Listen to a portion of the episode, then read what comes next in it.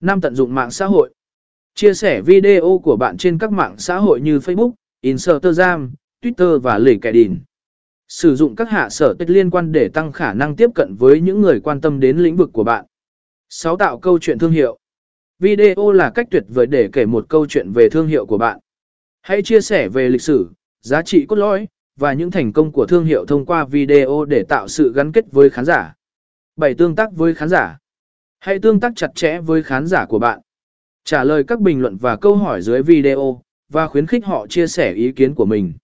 Điều này giúp tạo ra cộng đồng trung thành xung quanh thương hiệu của bạn. 8. Đo lường hiệu quả.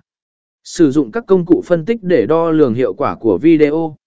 Xem xét số lượng lượt xem, thời lượng xem trung bình, và tỷ lệ tương tác để hiểu rõ hơn về cách video của bạn đang tương tác với khán giả.